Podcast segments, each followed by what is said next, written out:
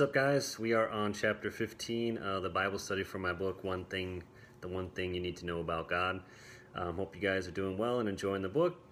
Um, this chapter is entitled Confident Expectation, Expecting and Receiving from God. So, um, a lot of this book has been talking about what we have in Christ. Um, rightfully so, in my opinion. I think that's something that we really need to make, um, you know, is the main thing about Christianity um, I wanted to touch on this chapter, though, what we can expect um, and, and kind of receiving from God.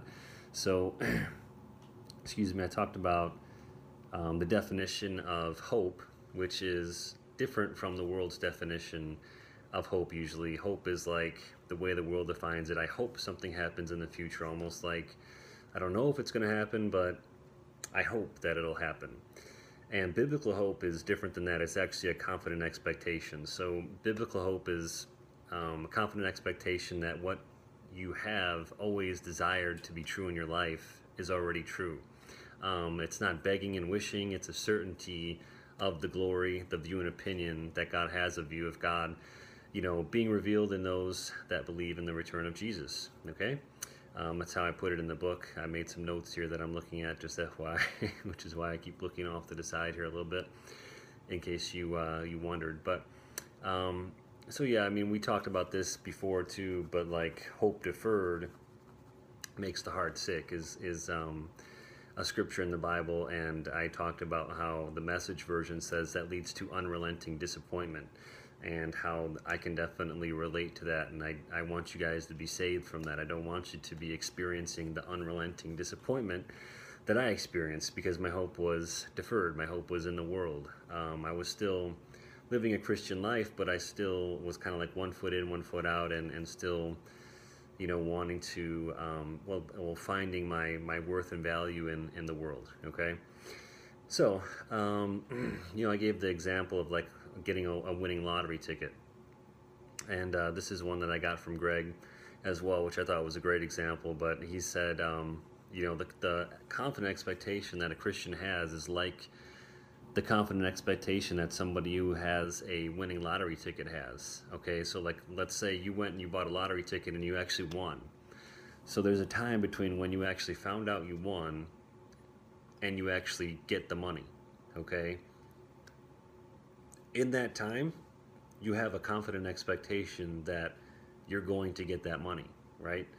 So that's kind of how it is in the Christian life with our confident expectation in Christ. Like, whatever it is that we don't have here, we have a confident expectation that it's coming. Whatever it is that we need, whatever it is, you know, that He wants to give us, um, and He knows what's best for us, we can have a confident expectation like the, the lottery ticket winner that it's going to happen. It's just a matter of time. When we talked about patience in the last chapter, of you know just letting God work in our lives and not you know focused on being focused on what we don't have. And if we can just continue to walk with God and just focus on what we do have, you know, whatever we don't have or whatever we want is going to come just as a result of us walking with Him. Amen. So um, we've got that confident expectation, and the thing you know, that I said was there's not only, you know, that we have a confident expectation of the life of God being brought to us, but that He is the one who's going to bring it forth in us. Okay? Again, you know, it's been a consistent theme throughout this book. It's not about us and our willpower and our ability to do it, it's just Him making us making ourselves available to him and him doing it through us so that's kind of the receiving part you know i said uh, the, the title of the chapter is expecting and receiving from god so, you know, receiving is like, the way I see it is like, okay, if we have this clenched fist, you know, the way that we, our default system to living life is like, man, we got to go and get it and we got to just hold on to it and we got to do whatever we can to get life. As we kind of have relationship with God, we'll see that hand just opening up a little bit, right? To to the point where we're like, okay, I give my life to God. I'm going to trust Him with this. I'm going to cast my cares on Him, right?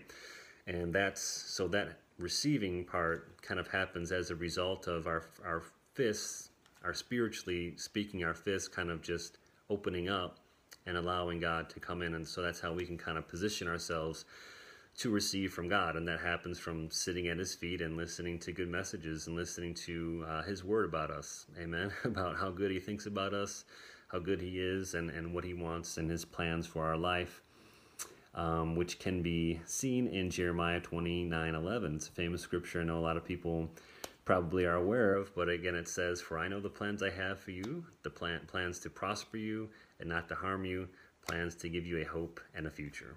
Amen. So hope this guy, hope this uh, message encourages you guys. Hope the um, Bible study and the questions help you get a little bit more revelation of this. As always, let me know if there's anything I can do to help. Thanks for stopping by. Peace.